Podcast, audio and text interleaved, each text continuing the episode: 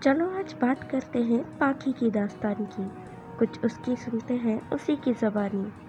تھی کوئی چنچل خوشحال اور مستی سے بھری، جسے نہ دنیا سے نہ خدا سے کوئی شکایت تھی۔ اکیلا سا من بس خیالوں میں مگن، وہ خود کو اونچائی پہ دیکھنا چاہتی تھی۔ پڑھائی میں تو ویسے بھی اس کی کوئی نہ چلتی تھی، پر پھر بھی اس کے ہنر کی کوئی مار نہ تھی۔ ہر کہانی کی طرح اس کی بھی ایک کہانی تھی۔ راجا، رانی اور دھوکے کی نمائش تھی، پر یہ کہانی تھوڑی مختلف تھی، جہاں خود یہ اپنی دشمن بن گئی۔ خواب دیکھنا ہر کسی کے حصے کی کہانی ہے، کچھ خواب ادھورے تو کچھ پورے۔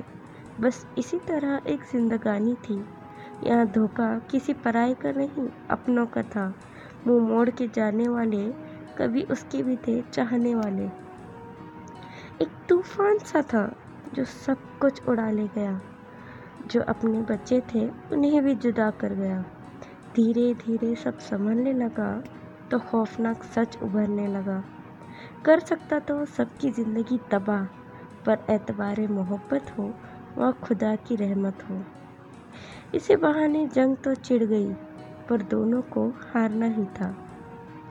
اسی بیچ ایک خوشحال اور ہنستی لڑکی سہمی سی کچھ چپ سی ہونے لگی۔ اس کے اندر کئی سوال تھے بھرے، پر تنہائی اور رسوائی نے تھے اس کو چپ کرے۔ وہ بس قید تھی اپنے اندر۔ خود کو بس چھپاتی پھرتی ہر منظر جو قریب آئے کر دیتی اس کو بے نظر۔ پر یہ سب اندر ہی اندر زہر بنتا جا رہا تھا۔ وہ خود کو ایک دن سنبھال نہ پائی۔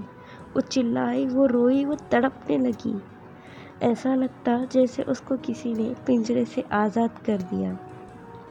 کچھ گھنٹوں بعد جب سب کچھ ختم ہو گیا، تب پاکی نے جنم لیا۔